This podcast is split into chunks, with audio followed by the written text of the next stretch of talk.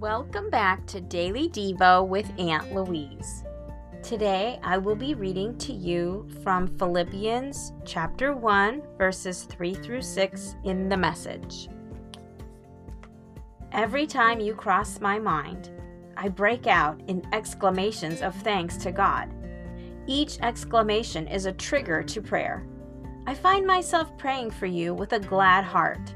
I am so pleased that you have continued on in this with us, believing and proclaiming God's message.